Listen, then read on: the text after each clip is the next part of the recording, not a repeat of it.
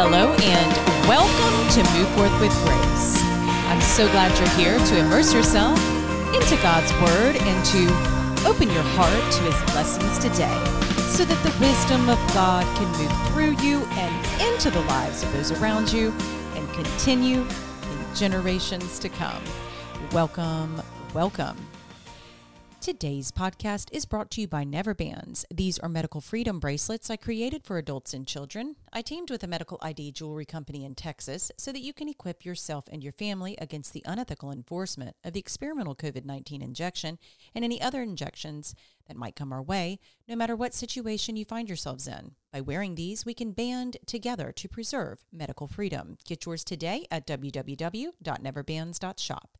It is also brought to you by the Move Forth brand. On my website, you can find tips on freedom, health, and grace, and ways that I might be helpful to you and your family. My website is www.move-forth.com.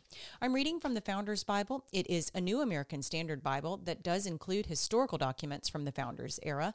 Truly is a beautiful Bible for you and for your family, and you can find one today at www.foundersbible.com. Well, today is day 7 in our 30 Days of Joy series. And we are going to be reading Hebrews 12, 1 through 6 today. So let's go ahead and get started and see where the joy is today. Jesus, the example. Hebrews chapter 12.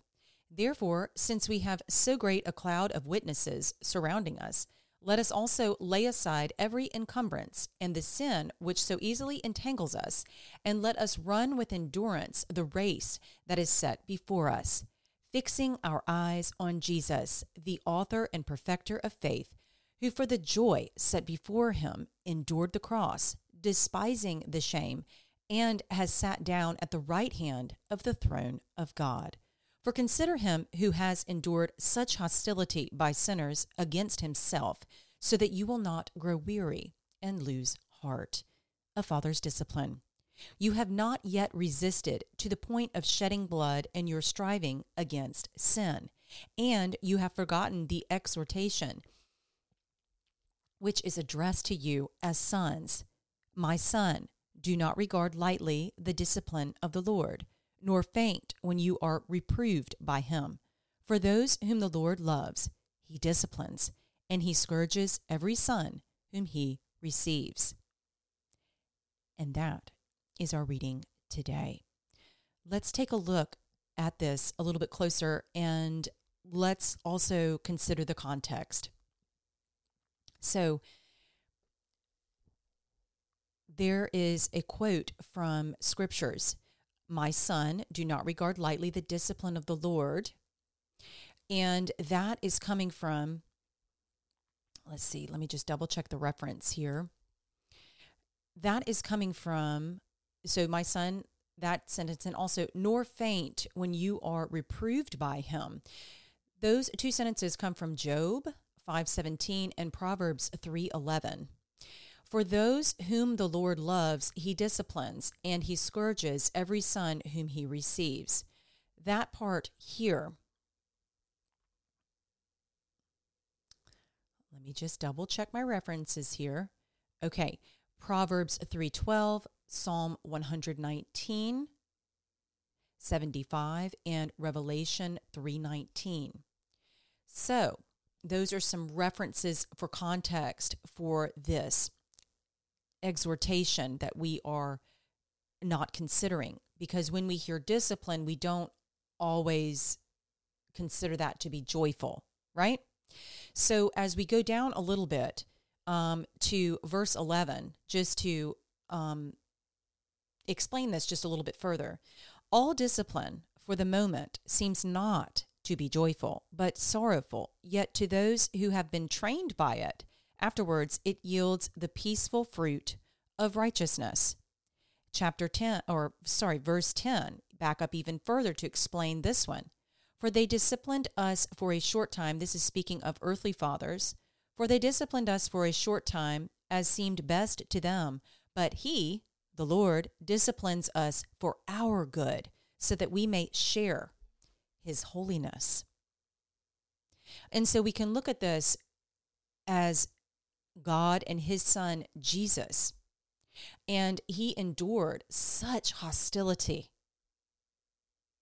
He endured the cross, the shame, right? And yet his the joy set before him was so that he could sit at the right hand of the throne of God. And that is a joy that we can't even uh, remotely, remotely understand. But what we can gather about the reasoning for a father's discipline and why we would want, why we would want to have God's design of a father's discipline, right? Because in this day and age, it's kind of like, oh, you know, it's not politically correct, right? It's a, it's God's design for a father to discipline a son or the children, right? To so that they may yield peaceful fruit of righteousness. So it's it's so that the the father is called by the almighty father to discipline his own sons just as the almighty father disciplined his son. Jesus the example. And that the reason for the discipline and for the um, reproval, right, is to, you know, make sure the children are on the right path so that they can experience His holiness. Talk about joy, right? But the discipline doesn't doesn't feel good, right? In fact, it it feels terrible in the moment. But if that is how a child is trained with the joy set before him of the goal of receiving holiness and eternal life, then I guess the question would be what is wrong with that design? It's good it's a good question to think about. And it is a good way for us to remember that that joy, that joy is set before us because of Jesus and because of Jesus's relationship with his his father, our father. He is our example. And what he showed to us in his death and resurrection was that it provides hope to our hearts so that we do not grow weary that we may also rely on that joy before us. Let's go ahead and pray. Dear Lord, thank you for this time together to to read and to look into who you are and the why. The whys for us are times where we can open our hearts to the truth of you and to start from that point in relation to everything else in our lives. It teaches us to have a worldview that calls upon you first that is is a part of your plan. And that we can remember as and look to Jesus of course but as this example of how his life ended and the suffering that he endured. But yet the joy before him was sitting with you. May we remember that that is our joy too. And thank you. Thank you for that gift. We say this prayer in your Son, Jesus' name. Amen.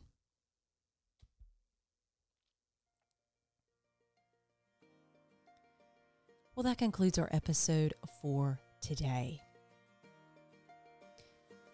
The joy that we look at today is one that isn't seen. May we have faith to believe in the joy set before us that was given to us by God. I look forward to being with you in the next episode. Take care.